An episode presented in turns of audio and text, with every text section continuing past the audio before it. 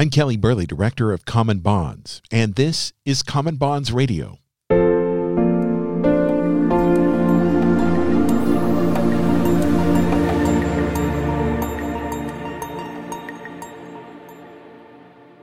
All eyes are currently on the human toll of the pandemic of 2020, and rightfully so. In the U.S., projections pointing to an enormous infection rate and loss of life are almost unfathomable. At the same time, the economic fallout of the virus will impact all of us in one way or another. But beyond the human suffering wrought by COVID 19 is the collateral damage to the well being of our cats and dogs. Across Oklahoma, those on the front lines of animal welfare are adapting their operations in the age of the novel coronavirus while contemplating an uncertain future. In Tulsa, the executive director of the Oklahoma Alliance for Animals, Erin Shackelford, says her organization has seen a big uptick in requests for help with pet food. We've moved probably upwards of three to 4,000 pounds of pet food to people throughout the community just in the last two weeks. So I, you know, I see that not going down anytime soon. And, you know, at some point where we're at right now, we're pretty steady on our, our pet food pantry intake.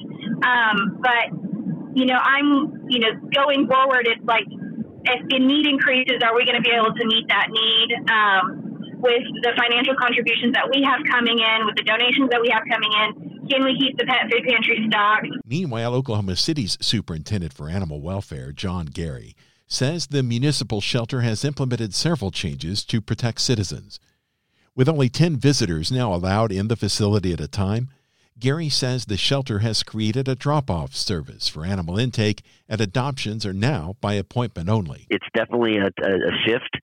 Uh, fortunately, um, at, so far, it has not impacted us as far as our life saving efforts go. Um, intake, uh, it's a little scary because intake has, has remained about the same. It's normal for this time of year.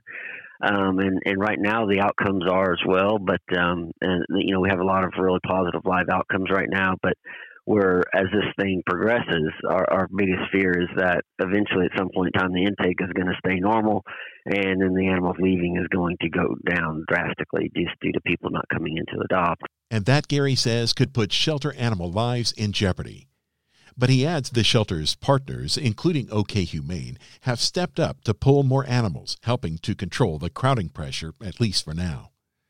The executive director of OK Humane, Dana McCrory, says her organization has also made procedural changes to ensure public safety, adding that flexibility is something the state's entire animal welfare community is openly embracing in anticipation of even more human restrictions in the days and weeks to come our relocation program is effectively shut down.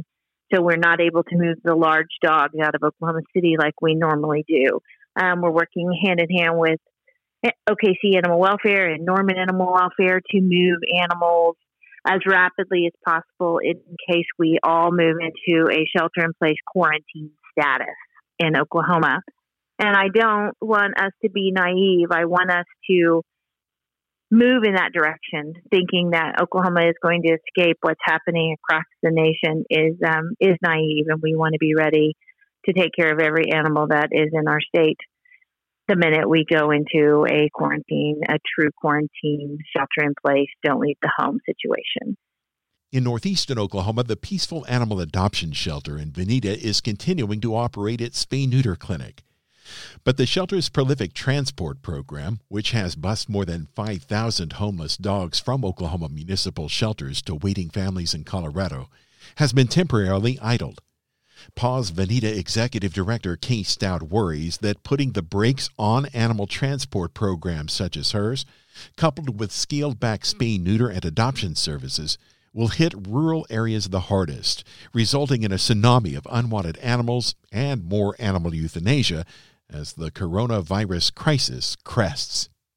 There's a lot of suggestions for people to foster the dogs and cats that are currently in the shelters. In small rural communities where overpopulation is so tragic, there aren't enough fosters to even begin to make a dent on the dogs and cats in the shelters, let alone the hundred, because the weather's pretty right now, so Lord knows there are litters happening every night and being conceived every day. And those litters will have no place to go. Um, if everybody will work together and not throw anybody under the bus and realize that you have to do the unthinkable in order to get control of the unimaginable, we can get through this. But it is a wake up call that massive spay neuter, massive, consistent, every week spay neuter in rural communities can get you ahead of any flood that might come down the road. Nonprofit animal rescue organizations such as PAWS Vinita, OK Humane, and the Oklahoma Alliance for Animals rely heavily on philanthropic support from individuals, corporations, and charitable organizations to make ends meet. But the novel coronavirus has already forced many animal welfare groups to cancel spring fundraisers with no clear path forward to reschedule those events. That's prompted many charitable organizations across the country to form emergency funds to help. In Oklahoma City, the Kirkpatrick Foundation and the Oklahoma City Community Foundation have joined forces to establish the Oklahoma Disaster Fund for Animal Support, which will match charitable gifts up to $100,000. The executive director of the Kirkpatrick Foundation, Louisa McCune, says it is her hope the fund will augment individual donors' current and future commitments to the animal welfare organizations of their choice. One of the things I think is real important for us to all be aware of is that in the realm of philanthropy, you know, medical and university giving really dominates, and animal uh, support and environmental support is, I think, it's less than two percent of overall philanthropic giving in North America or in the United States. So animals are already at the bottom of the list when it comes to individual dollars given.